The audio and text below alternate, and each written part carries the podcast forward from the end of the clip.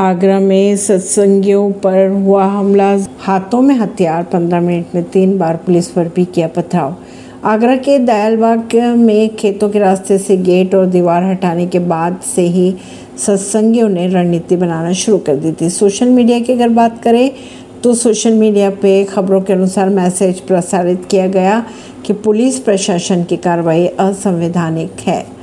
रविवार की अगर बात की जाए तो शाम को जब पुलिस बल दोबारा अतिक्रमण हटाने पहुँचा तो खेतों से लेकर कॉलोनियों की छत पर सतंग, सत्संगी इकट्ठे हो गए थे। उनके जुबा पर जाप था, आँखों में आग नज़र आ रही थी और हाथों में हथियार थे। इसी घटनाक्रम में पुलिस वाले भी घायल हुए। पंद्रह मिनट में तीन बार पुलिस कर्मियों पर भी पथराव किया गया। परवीन सिंह, नई दिल्ली से।